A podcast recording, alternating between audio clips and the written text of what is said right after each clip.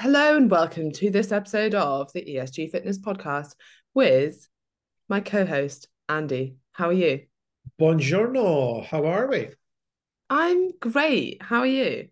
Yeah, all right. I'm recovering after a, a the S and D bug. That's never fun. No, it's not. Do you feel quite weak? Um, yeah, no, not particularly weak. Just feel a bit. bleh. Mm. Just I, I- don't know if it's. I think everybody will be the same, but like being sick is the worst feeling in the world. Literally feels like you're dying. It's horrible.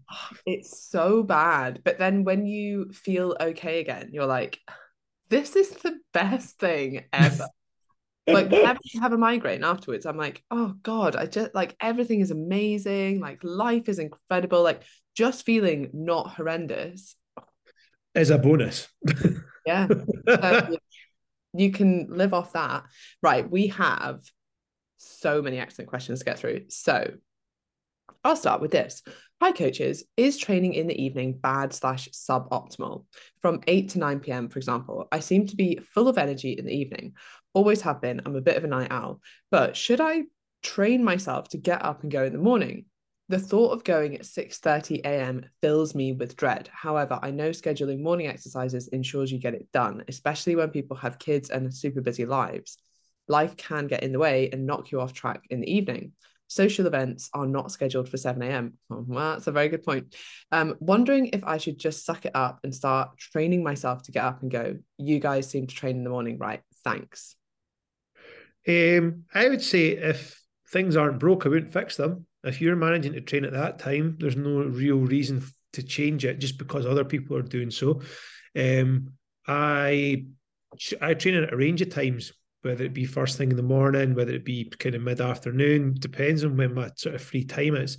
Um, but I wouldn't say that um, one the only the only thing I would probably make mention is that later the later that you train, the chances of you not getting to sleep for a while probably is much higher because obviously endorphin release, you know, a lot of dafties take pre-workout after eight o'clock, which uh, to be fair, I can put my hands up and say I can take pre-workout till about eleven o'clock at night and I'll sleep.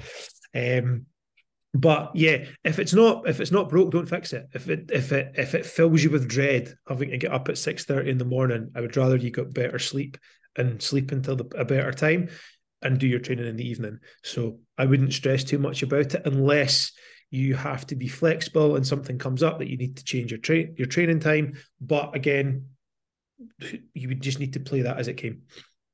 I couldn't agree more. I think it's interesting because you're like, well, you guys train in the morning, don't you? And like other people train in the morning. And you've kind of said here, like, you know, people who have busy lives or kids or are kind of forced like that, if that's the only time you can train, then yeah, you're going to have to train in the morning. And like the point about there not being social events at 7 a.m., like you're absolutely right. But as Andy's saying, if that isn't an issue for you, and I mean, if you came to us and you're like, I'm consistently missing my workouts because you know, I plan them for 7 p.m. or 8 p.m., but then I end up going for dinner or not having time to go or, you know, not wanting to go after work, then I'd be like, yeah, maybe scheduling them in the morning is going to be better so they get done. But if you don't have a problem with adherence, no need to change anything. There are benefits to training in the morning, but it's more, again, it's like personal preference. Like, I love mornings, I love training in the morning. I feel most energized in the morning. I also think the exercise makes me feel more energized. And I know that by 7, 8 p.m., like I am, there is not much like energy left in me. Like I'm done, I'm spent. And but that's the way that I have structured my life. Now, if I had to train in the evening, I would just structure things differently and adapt to it. Like everybody does, right? I used to train in the evening and I was absolutely fine. So I know I could do it, but once you're in a good routine of whatever it is that works for you, then I would just leave it as what works for you. Yeah, definitely. And you do get people, you mentioned here you're a night owl, you do get people that are more night owls and more early birds. What's interesting is that most people assume that they are one or the other, whereas the vast majority of people are in between. And like the reason that you're either a morning person or an evening person isn't so much to do with uh whether you're like more on a biological level a night owl or a morning lark i think is the right term it's more to do with your habitual behaviors and that you've kind of trained yourself to wake up at a certain time or go to bed at a certain time. So there is this like biological and actually quite like there's a genetic component to that. But most people kind of sit somewhere in the middle so you can push yourself either way. Yep. Okay, next question. Hello, is there any other ways to build muscle other than the gym? Not talking about a six pack and, and defined muscles. I understand you need the gym for that, but would it be possible to make significant changes to your body from an aesthetic point of view with swimming or yoga, for example? Then it says, This is so funny that you're shaking your head. Don't tell Andy that I asked this. the answer is no. Unfortunately, workouts is my non-negotiable this week. I absolutely love. I bet she thought that. To be fair, this is on the thread from last week when I was saying that Shona and Catherine were coming on. nah, the the unfortunate thing is, is that resistance training is the the most optimal way to build muscle. Something like yoga isn't going to do a huge amount in terms of building muscle. It's going to make you more flexible, a bit more mobile, probably. Um, but building muscle, no, it's not going to work, unfortunately. And I get, I've had because of the number, the years I've been doing this, I always have this this chat with people is like, oh, I play football twice a week, uh, so I don't need to train legs. Uh, yes, you do. Unfortunately, it's not going to do any fucking use whatsoever. That was um, a great accent. Uh, I don't like it. I don't like training legs. I play football twice a week. I'm like, yeah, you still have to train legs. Though. Yeah, because that's exactly the same as the leg session. Okay. Yeah, exactly. I yeah, also walk lunges my legs for most of the time. So what, like, yeah. I think the point here is you'll adapt. So if you are going from doing nothing, no exercise whatsoever, and you start doing yoga or even swimming, will you build muscle from that? Yes, because your body is used to doing nothing, right? But very quickly it'll become adapted to that. And then that's not really going to be much stress on it, right? This is a kind of a good point as to what I was just saying about walking around.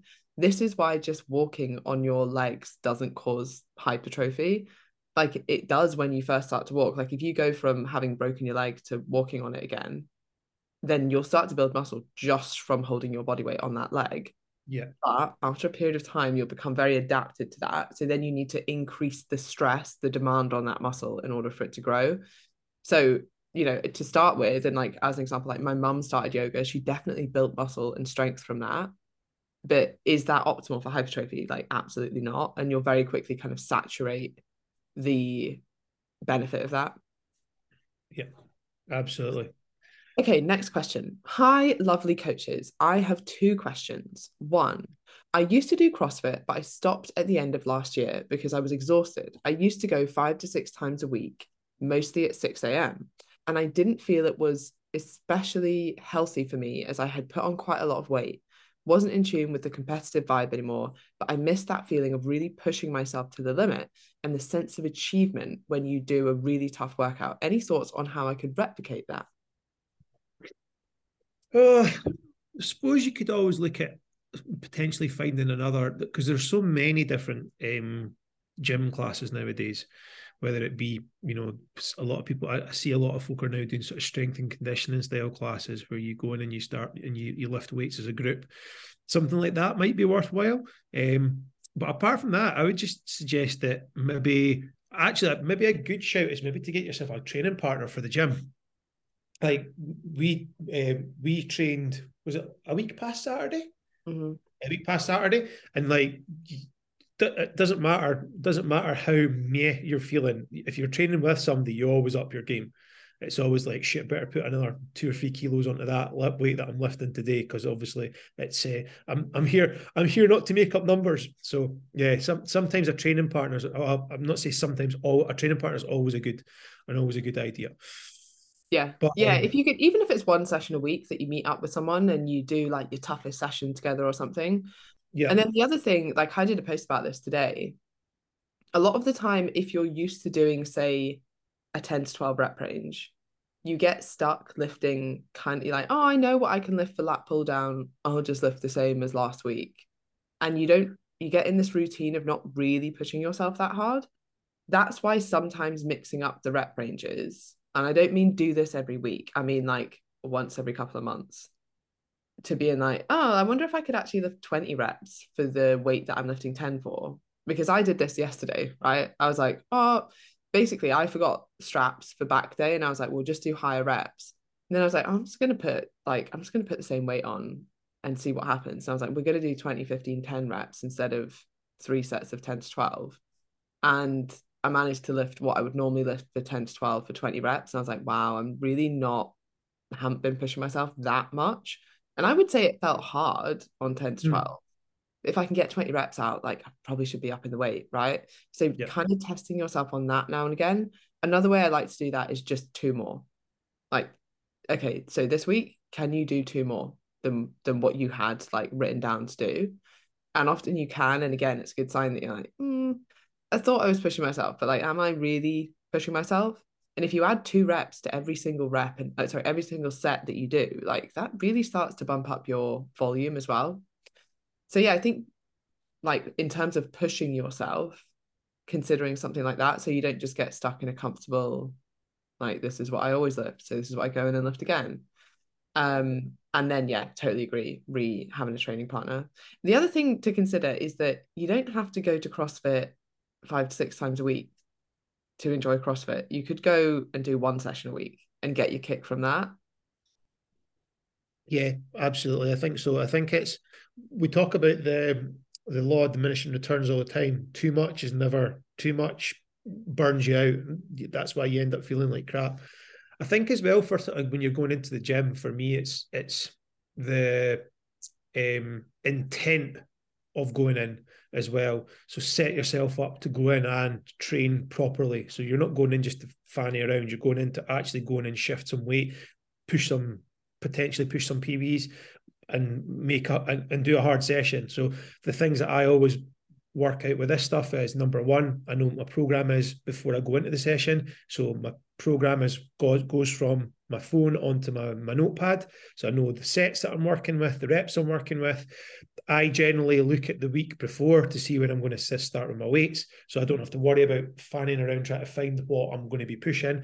Number two is headphones in the ears, and I've got a good playlist on so that I, my, the music settles me in and helps me push the intention that I'm there to actually train hard. Um, and as as um, unsociable as it sounds, if I'm in the gym, I ain't talking to anybody. So I've resting bitch face on most of the time. Put on my retching, ret- retching bitch face. that, that, be, that, that's what I was. That's what I've been doing since Sunday. uh, okay. Um. Oh, second part of this question. I have a weighted vest, and I was wondering if I should wear it for step slash short runs. Would it help with making these um more effective in terms of fat loss? I used to comfortably run 5k with it. Might have to work back up to that. Thanks. To be honest, I probably wouldn't. Um, it's not going to make a huge amount of difference. Um, and actually, with a lot of things like that, it actually puts more pressure through things like joints if you're running. So you just got to be very careful about what you're loading yourself with. Um, I would just pretend I would just focus on getting your steps in. Yeah. Um, focus on get your steps in to be fair, if you're if you to be fair, if you're going to go and do like a, a, hike, you would probably be using a heavy bag anyway. So something like a you know something like that going out for a hike might be more worthwhile than going for a walk with a, a weighted vest on. So yeah, I also think it turns it more into like one of the reasons that we focus on steps as opposed to like giving you all cardio targets to increase expenditure is so that you can do it within your normal life as opposed to like, oh, I'm going home, getting my weighted vest on, going for a walk just to get steps, just to burn fat. And then you have this relationship with exercise where you're like, I just exercise to lose fat versus yep. I want to get outside. It's a beautiful day. I want to go for a walk. Or I'm going to walk to the train station instead of normally driving there. Or I'm going to walk and have a coffee with a friend. Like, you wouldn't be like, oh, do you want to go for a walk with our coffee and weighted vest? Maybe if they're friends from CrossFit, maybe, right? but it, I think the whole point is it just what we want is you to have more active lives. That's yeah. why we have the set targets. So I think it kind of takes away from that. In theory, would you burn more calories if you're carrying something heavy, whether it be a backpack or a weighted vest, compared to just walking? Yeah. So yeah. there's that, right? Not going to deny, deny that. Um, I agree with Andy, re the running and like putting more pressure through your joints and it just not being comfortable or enjoyable. As as the thing is, the, big the biggest one that you've mentioned there is about steps, and steps are an amazing way to break down your day. For me, I use them as a bit of meditation. Actually, it's me in the fresh air, out with the dog, clear my mind, have the stuff that I need to be thinking about, and that's generally when I'll do like I still can't get down onto journaling onto paper. I do it on my phone as I'm out walking. So that's my sort of downtime and my respite from being away from the desk or being away from work. So try not to, exactly as Emma mentioned, try not to tie in steps as being a necessity for fat loss because they're they're they're an addition, if anything. And there's so much more than just calorie burn. Yes. Okay, Lucy. C section pouch. I've now had mine for nearly nine years. It's an area I can't seem to shift. It's not majorly bad, but seems to be an area that remains flabby and a little saggy. I'm painting a great picture of myself, aren't I? Um, what's the best advice for this? Continue with fat loss more or with more ab exercises, or what's the alternative? Thank you in advance. So the answer to this is it sounds like that is in fact skin because you've had a baby and the skin has stretched and now it's come back, right? Like, or come back to not being pregnant. That's completely normal. You can't diet away excess skin. And you see a lot of people kind of over dieting or putting so much pressure on themselves because they have some excess skin. Like, there's literally nothing that you can do about that aside from surgery.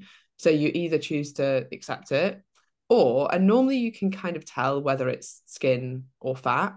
Like if you reduce the amount of fat that you have, yes, the I guess quote unquote, not what I'm saying, flabbiness of your stomach will reduce.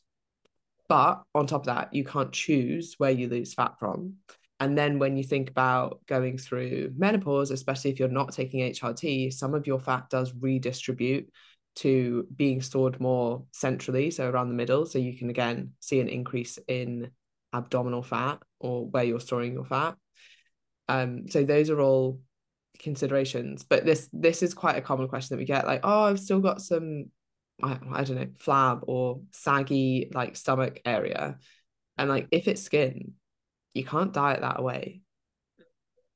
Fortunately, not. It's just it's. And no amount of ab exercises are going to help that either. Yeah, I had the, I had a question like this on my Instagram the other day about um about uh, uh what the hell am I trying to say? Um, so um. what, are you, what are you saying? It's Um, absolutely gone. I actually Um, wanted to add about- something here because I just I kind of reread this C-section pouch, especially because there will be some scar tissue and your skin will Yep. sit differently because you've had a Absolutely. C-section, right? So you can't expect it to just be completely flat. Yeah, I think that's it. It's um, it's one of those strange ones where, as much as we would like to be able to help with certain things, there at times there just isn't. There, and I think the biggest thing with this kind of stuff is coming to terms with it and understanding that the reason that you have it is because you've had a child. That's a fucking massive thing. Like, so it's like, what is it they always used to say? probably worth it, right? Yeah, exactly. The scar, chicks dig scars. Yeah. Pain heals, glory lasts forever. That's the way it goes.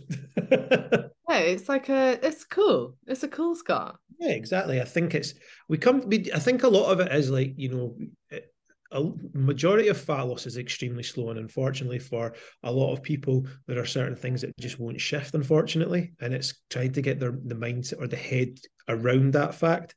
And unfortunately, for a lot of people, it is quite tough to deal with. But that's kind of why we're here. Is we're trying to give you a little bit more help with managing these thought processes. Mm-hmm. Okay, next question. This is from one of my one-to-ones. Just wondering if you have any tips on dealing with afternoon hunger cravings, probably triggered by old habits rather than being. Oh, no, wait, we answered this last time. Sorry, ignore. Okay, right, we're going on to the new thread. Are you ready? Let's do it. Oh, this one has five likes already. Right, okay. Sarah, what are a few tips to keep on track whilst on holiday?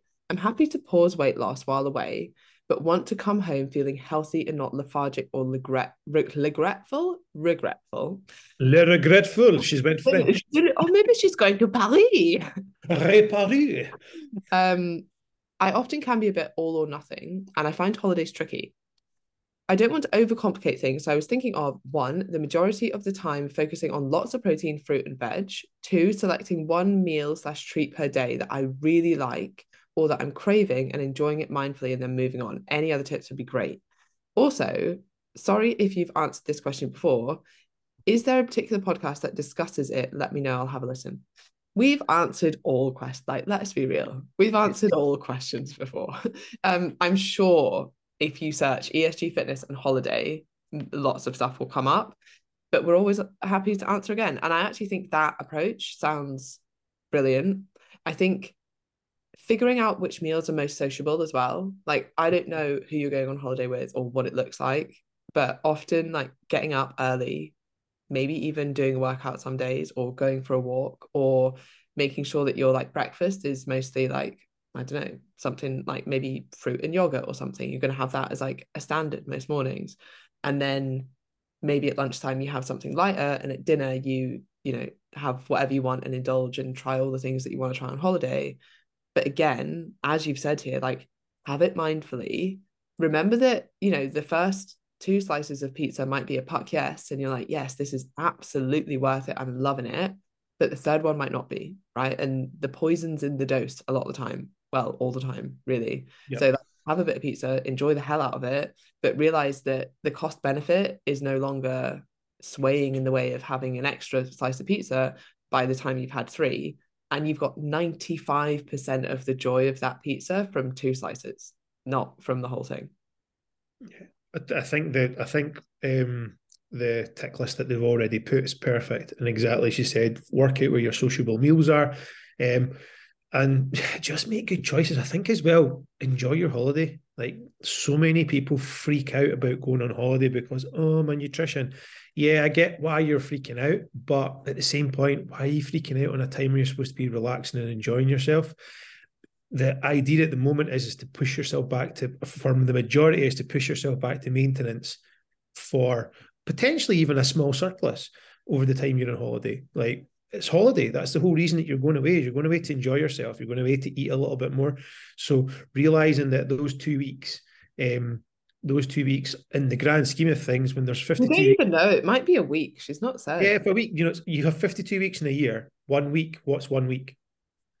It's not really very much. It's one week, Andy. It's seven days. Seven days out of 365. It's yeah. minutia, but we we do get really freaked out. It's the same thing as having had a um, I think I committed to six checking at the weekend was sort of similar, you know, oh, I had a really heavy weekend and I put this such and such on. I'm like, yeah, just give it a wee minute, give give it a day, it'll come back off funnily enough, it's dropped down two pounds already. Food volume, you know, and these these things happen, and I think a lot of it is that emotional beating of yourself that then spirals you into just eating like a dick for the rest of, as soon as you're back because oh, what's the point? I'm done. I'm just going to chuck it all now, rather than going right. Let's take this. Let's let's play the smart game. Let's just see what happens over the next few days when I get revert back to. I think actually probably that's my number one. My number one tip is remember when you come back, you are back on plan that's the best way to look at it. The day that you come back is the day that you go back to back to your calories, your protein, your steps, your training, and that's it. If you allow it to overrun, then things may start to get a bit interesting. But if you can make sure that you have that set date that you're back in, heads all in place. Yeah, it's never the holiday that has any long term impacts on your progress. It's your response to it. And then I think even during it, like remember exactly what I said, like you get most of the enjoyment from the first few, I don't know, bites of the ice cream, or like don't be afraid to be like, no, actually, I didn't need to finish this whole thing. I only wanted a taste of the pudding and yeah. I got a lot of enjoyment from that. And now I'm full and I don't need to finish it. Or the portions are really big and you're like, yeah, I wanted to try that, but I didn't need to eat all of it because yeah um, and then I think remembering as well, like a lot of people do go a bit all or nothing on holiday. It's actually not that enjoyable. And then you beat yourself up about it. So just choose yeah. your indulgences, enjoy them guilt free, and then get back on track. And in between those times, like you will feel so much better if you get out for a walk, if you eat the vast majority of the time relatively healthy foods, don't overeat, don't gorge, don't make yourself feel unwell, don't massively overdrink. Like think about what you want from the holiday and realize that you don't need to overeat on calories to achieve that. It's probably like memories with whoever you're going away with and trying some nice new food. But that doesn't mean throwing your diet out the window. And exactly as Andy said, it's about getting back and getting back on track. And it's actually relatively easy when you're on holiday because the environment is so different. And then you're coming back to the same environment that you're in now that hopefully you've already built good habits and routines around. And when you're out of that, it's like, well, this is so far removed from what I'm doing that then you can just come back and start straight back into it. I think what's harder is when you slowly get out of routine or into like bad habits. Yeah in your home environment because then you're like, oh, like this is staying here, so I need to make sure I change. Absolutely. Oh, okay. Suzanne, saw Sarah above. I'm going on an actual cruise, not just for a week, but for two.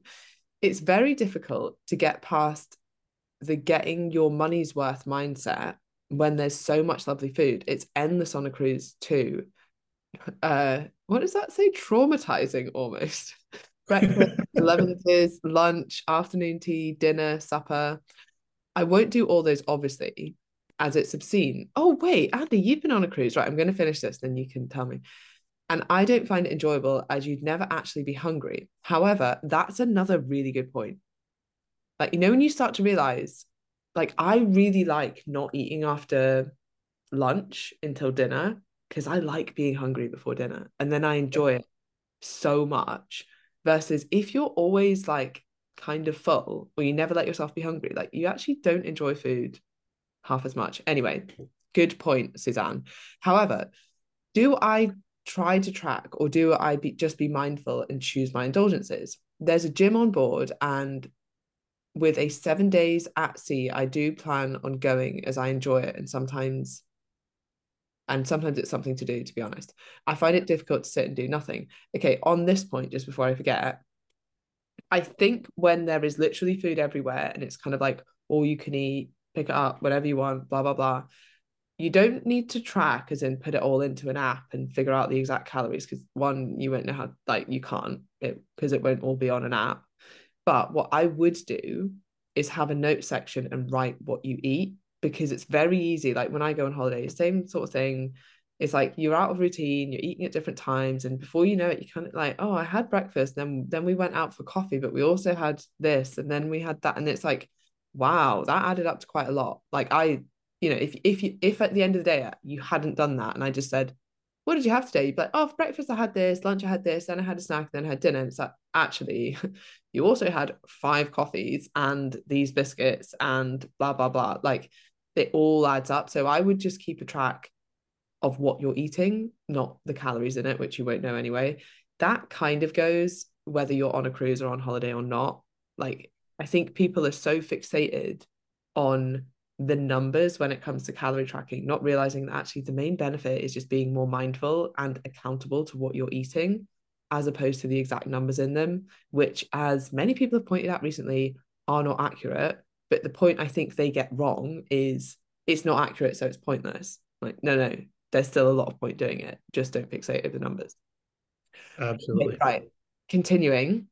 Also, I'm only a pound or two off my preferred weight, so that makes it difficult not to think, sod it. What does it even matter? It's striking the balance between enjoyment and guilt, though. Do people take the scales on holiday? Absolutely not. No.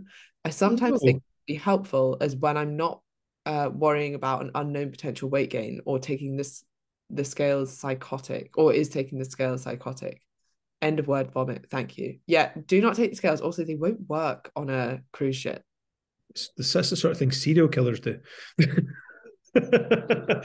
now I was on a cruise over Christmas, and it's again, it's you can't track anything because you have no idea how it's cooked, what it's cooked in, what the ingredients are, etc. Be mindful about what you're eating if you're going to use the gym, use the gym. Don't be in there seven days a week though. Take a couple of days off as you as you always would. Don't don't think that you have to do something every single day. Get your steps in. There's always there's always a walking track around the top of the boat that you can get your steps in. Although don't program that in on your um on your smart your smartwatch because you'll end up sounding like you've like walked about 40,000 miles. Laura did a run around the boat and she did something ridiculous like 18 miles in like the time it would take to normally do like four because the boat was moving as well. Oh so wow. It, tracks that movement as well.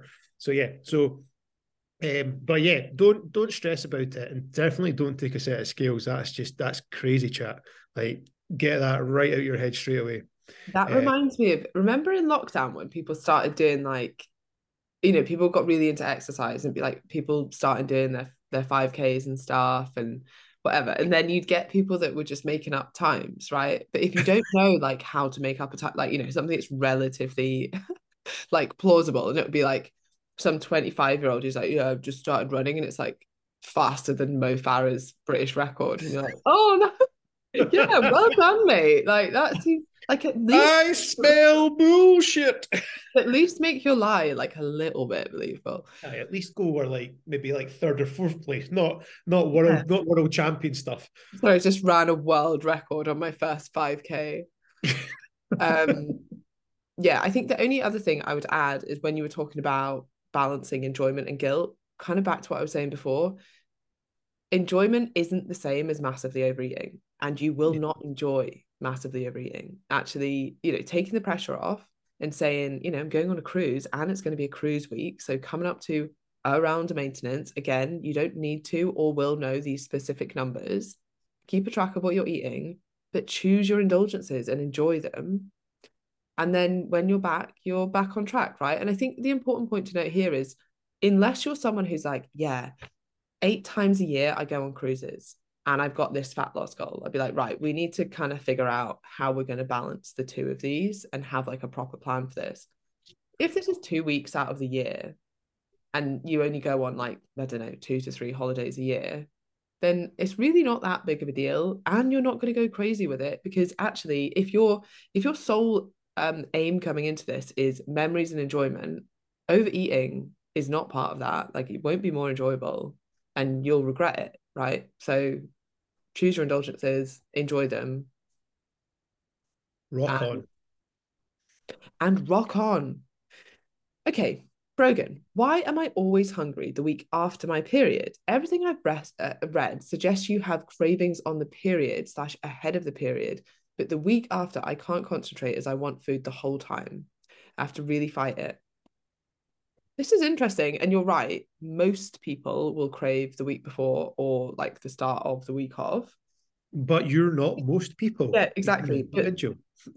all of like all the research is based on averages. This is what we find on average, right? There will be some people who don't respond in that way. There's nothing wrong with you. There's probably no like physiological reason for that. I mean, you could make one up. You could be like, hey, maybe you lost quite a lot of um, blood energy during your uh, bleeding phase, which means that afterwards you, your body's kind of craving a bit more food. It could be to do with that. It could be that it's craving a bit of iron. Yep. Um, but also, I think with a lot of these things, like people just come up with theories to to make it make sense. Like there might really not be any reason. You've noticed that about yourself. Great. That means that maybe that week we bring calories up a bit, or we make sure that you are absolutely nailing protein and you're getting in enough food volume and you're having big enough meals and you're kind of snacking less and focusing on like building your meals that are big enough to actually satiate you. But yeah it doesn't it doesn't in that respect. I was reading something really interesting today and i will come back and talk about this at some point. But it was about well it started off obviously this is what happens when you start reading something on pubmed you're like oh, I start on this, and then like suddenly you're like five miles away down a hole. Just deep dived. so anyway, I started looking at the effects of creatine or uh, during menopause and postmenopause, which is really interesting. But then I was looking at the effects of, well, the rates of like creatine, mm, the amount of creatine storage, and the rates of creatine kinase synthesis at different stages of your menstrual cycle and how actually supplementing at a slightly higher dose at certain phases of your cycle, I think when estrogen is lowest, yeah, no, that makes sense. um, might have some benefit. And again, how that translates to menopause is if estrogen is low, then more beneficial to supplement with creatine. And then there was a whole load of research and theories. And the kind of crux of it at the end was, especially for peri or postmenopausal women, especially if you're not taking HRT, some of the main side effects are reduction in muscle mass, reduction in muscle function, and creatine can, to an extent, augment that, right? So reduce the negative impact of estrogen or lack of estrogen on muscle mass maintenance and function. So it's even more important to be taking at that time. And then what was really interesting about this and kind of goes against, although I'm not take this with a pinch of salt at the moment, and I will come back and talk about it when I figured out my mind on it. But there was some suggestion that taking a lot higher doses for women was useful. So it was like up to like, I think it was the equivalent of, for me, it would have been 18 grams a day. So it's like 0.3 grams per kilogram body weight. Funnily enough, you should mention that because that's something that um, I've been doing a bit of reading about obviously bodybuilders and assistants, and at low estrogen points, they superdose creatine as well. Mm. So probably makes a lot of sense in that department too. Yeah, I think this was more to do with the way that women store creatine versus men. Yeah.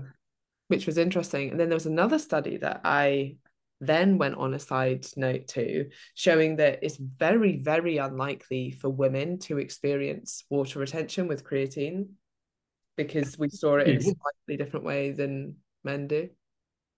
Mm. And then it kind of adds to that that even if you think about like the ability to store creatine is is largely dependent on how much muscle mass you have. And women generally are smaller people and have less muscle than men. So again, if there's less stores to be filled, then there's going to be less water retention as well. Do you think it might be from like old school, an old school source that the water retention things come from, where potentially people competing back in the sort of 70s and the 60s and stuff like that. Obviously, creatine's been around for a long time and it's been obviously studied for a long time as well. Um, that they kind of just put two and two together and blamed the fact that they were looking a bit watery on the fact that they were still taking creatine mm. while they're competing.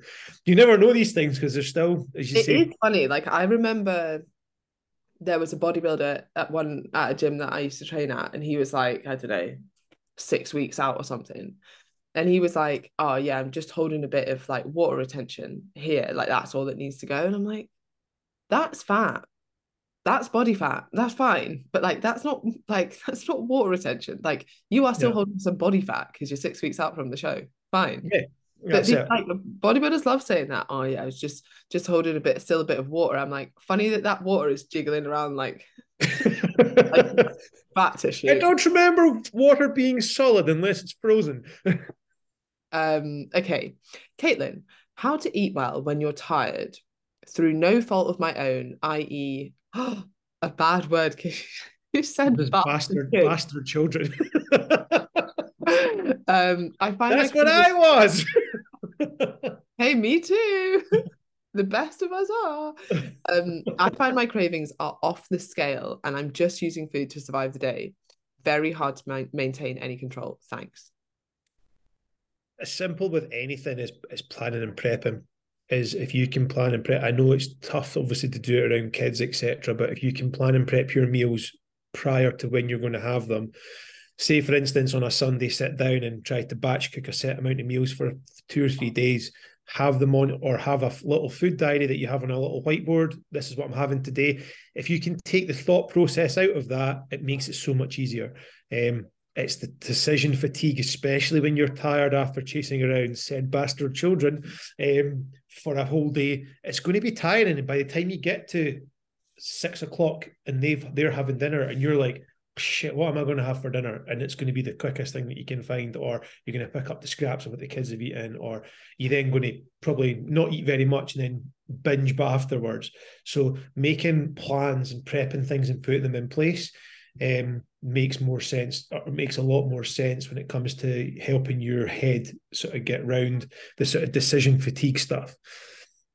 Yeah, you also need to think about food choices. And I know that you won't be craving hmm, a healthy chicken and veg casserole or something. Like, but even if you trick yourself a little bit, right? So I do this quite a lot of myself. I'm like, yeah, if you still want to, I don't know, eat a whole thing of kettle chips in the morning, then you can have them, right? So you're not telling yourself, I can't have this. You're just saying, you still want it in the morning, you know, when you make better decisions, when it's not 8 p.m. at night and you've already eaten already enough for the day, then you can. Yeah.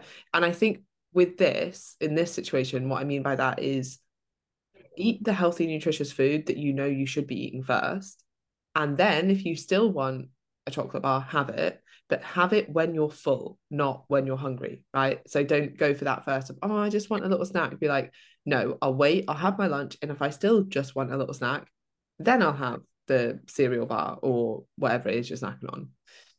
But exactly as Andy's saying, like still base around decent meals. And you'll yeah. find that actually you snack less, you're less hungry, and the cravings are far less when you've actually, you know, had enough protein, had enough food volume in there. I was talking to one of the AFM coaches today because she had a name for her program and I was like, I freaking love it. And it was like, eat more to get lean. And I was like, oh, I just think people don't think about this enough. Like you can and probably should for the vast majority of people. Not everyone, depends. If you're already nailing protein and food volume, maybe not. But most people should eat more on their diet. And when people hear that, they're like, what, more calories? No, not more calories, more food, more food, but less calories, right? More food volume, more protein. That's going to make you far more satiated. And a lot of people like, oh, I tried 1600 calories before. It was too low. I just couldn't stick to it. No, no, your food choices were probably rubbish. Like, this is yeah. why we give you the skeleton plan. Because if you do that and then you add on top of that the stuff that you enjoy or bulk it out, then you probably won't be hungry even on 1600 calories right? And there actually isn't that much difference between 1600 and 1800 calories. And you can be way more satiated with sensible food choices on 1500 calories than not very sensible food choices on 2000 calories even though you've got a 500 calorie difference there. Yes. Okay right. Tess Hi, I really want to gain muscle and I know more about sorry, and know more about resistance training. Right. Well, you're in the right place with Andy.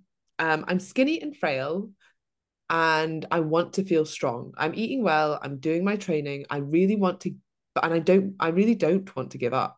I know I won't see results immediately, but I can definitely tell the difference from when I started last month. My question is sorry, my question is a general one about gaining muscle. And if you can talk a bit about that. I also have a specific one about exercises. Some exercises suggest a decrease in reps and increase in weight, and others increase in, in repetition. Why is that? Okay, so I'll answer that because I programmed all the workouts. When you're decreasing the reps and increasing the weight, um, it's mainly just to see if you can lift a bit heavier. Uh, and how, I normally do that around compound lifts because I want you to do a few lighter sets at maybe like 12 reps and then go up to heavier sets with lower reps. And you normally, when you're decreasing the reps, you can kind of see how heavy you can lift and it forces you to push that weight up a little bit and not, as we spoke about before, not get comfortable just in a 10 to 12 rep range. The higher rep exercises are normally ones that are more geared towards that. So it might be like flies or I don't know, bicep curls or lateral raises, where I'm not going to be like, oh, let's do your six rep max lateral raise. Like it's just not a muscle group that's or an exercise that's conducive to that kind of rep range. Yeah. So that's why that is. Uh, Andy, do you want to talk about building muscle? Building muscle and just in general. Well, yeah. I mean, I don't know where you start with that, but basically, yeah. obviously, building muscle obviously requires you to be in a surplus of calories. So at the beginning, if you're a newbie, you can get away with it. You can get it into a deficit and also maintenance, but your more optimal position is going to be a, a surplus. Um, and I'm not talking about stupid surpluses either. We're talking about could be a, a, minimal surplus. But the resistance training side of stuff is obviously the stimulus of where muscle is built. It's the it's basically the the tearing and destruction of muscles to be regrown and repaired, slightly bigger, slightly stronger. Um, And the obviously the most frustrating part of it is, is that muscle is extremely slow to build.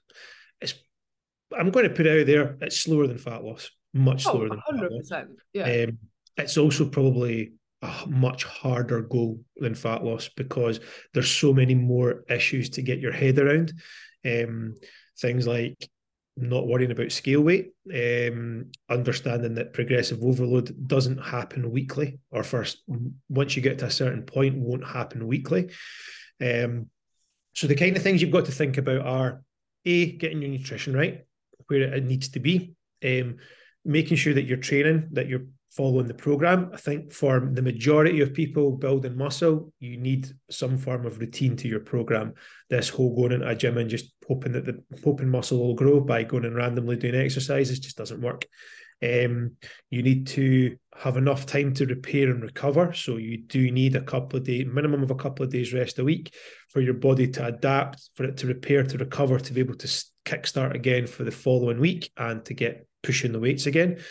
Um, but yeah, it's it's it's a very simple it's a very simple process, but also a very nuanced process at the same time. There's so many so many um, so many things that you could cover in this topic. It's probably a podcast above about 15 podcasts in itself, to be fair.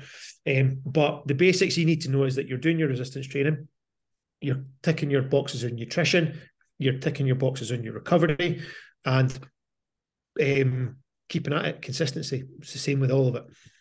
And sleep. And I guess eating enough as well. It depends on your start point, but if you're starting as quite like you mentioned here, you're quite frail. Um yeah, you said in your own words, again, not something I would say about someone else, but skinny and frail, you need to make sure you're eating enough. Like you can't build muscle like without any energy to build it. You can't build something from nothing. So you need to make sure that you're in a bit of a surplus from that point. And I think this is where people get confused because sometimes we're like, you can build muscle in a deficit.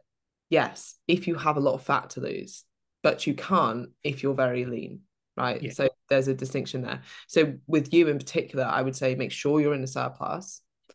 And then exactly as Andy's saying, and like sleep is a huge part of this as well. Like recovery is so important.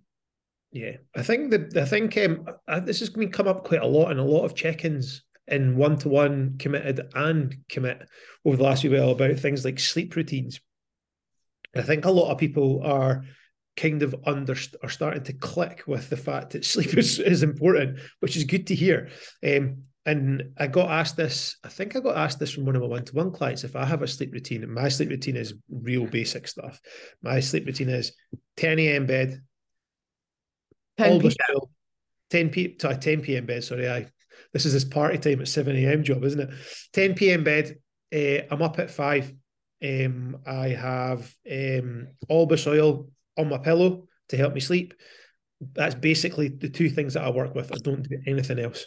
Whereas a lot of people have got like loads and loads of little bits, like a hot shower potentially. There's loads of ways that you can you can get a, a good sleep routine. Um, and it's about finding what works for you. Uh, so I can be on my phone until nine fifty nine, and then 10 a 10 p.m. come 10 a.m. comes. I've lost twelve hours being on my phone. Um, 10 p.m. comes, and I'm out like a light because that's time I go to bed. So it's um, you just need to find what works for you, and sleep is a huge, is a massive um, part of the sort of recovery um, process when it comes to building muscle, but also for fat loss and for maintenance as well just life, really. Life.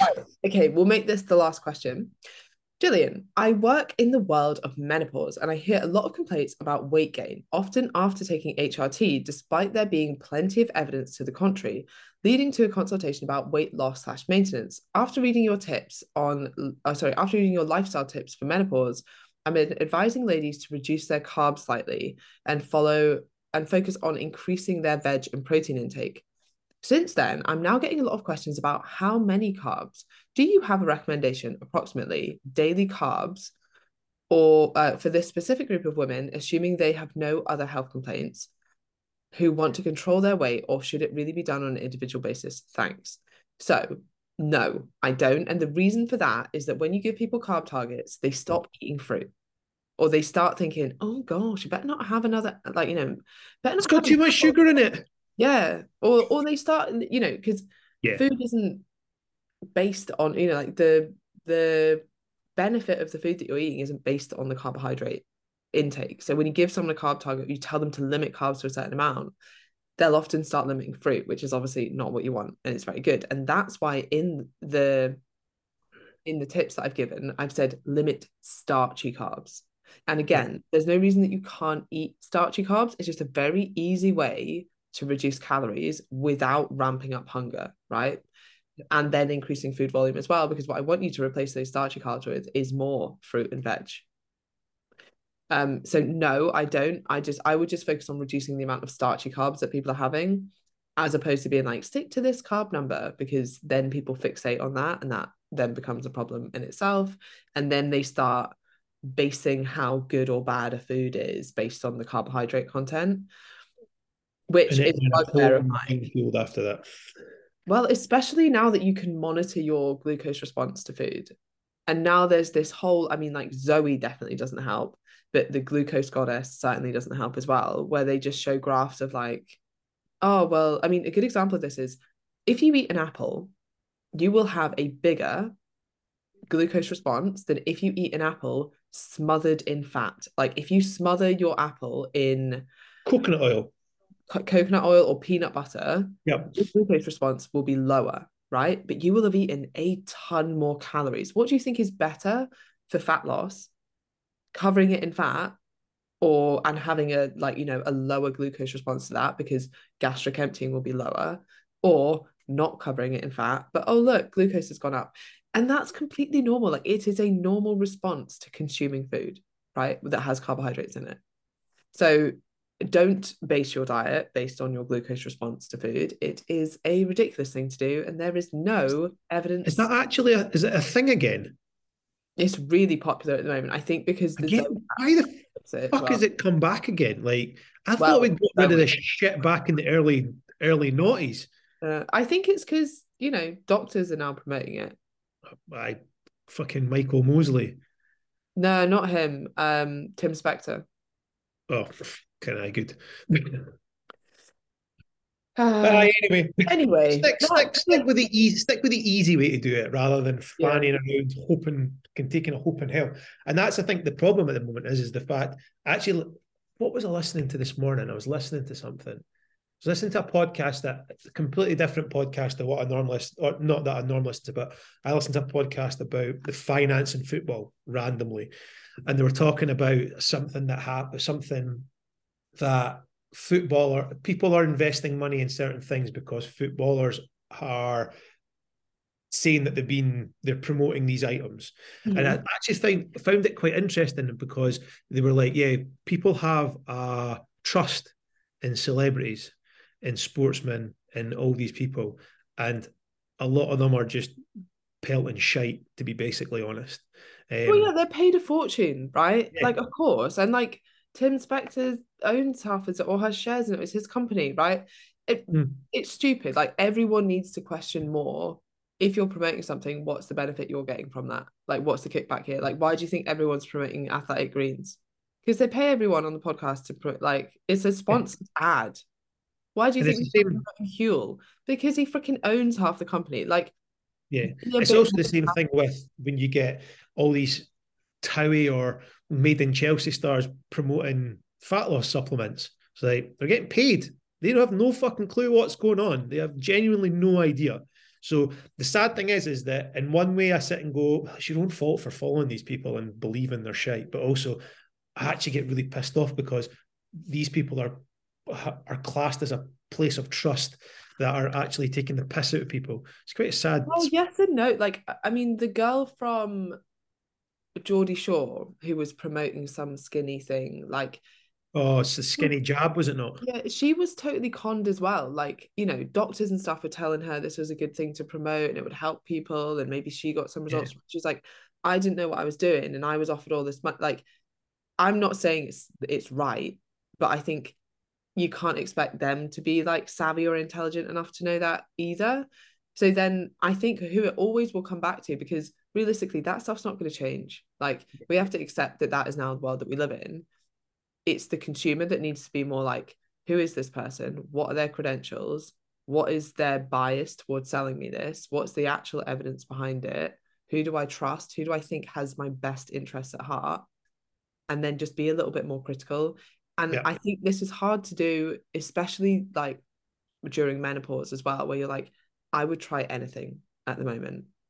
So they they're targeting people who are desperate. And I think that's even worse. Right. I have a call right now. Um, so it was a lovely podcast. Thank you for your time. Thank you. Ciao, ciao. If you have enjoyed this episode and you think someone you know might also enjoy it, please do send them it. And if you are interested in coaching, head over to esgfitness.co.uk. Have a incredible day.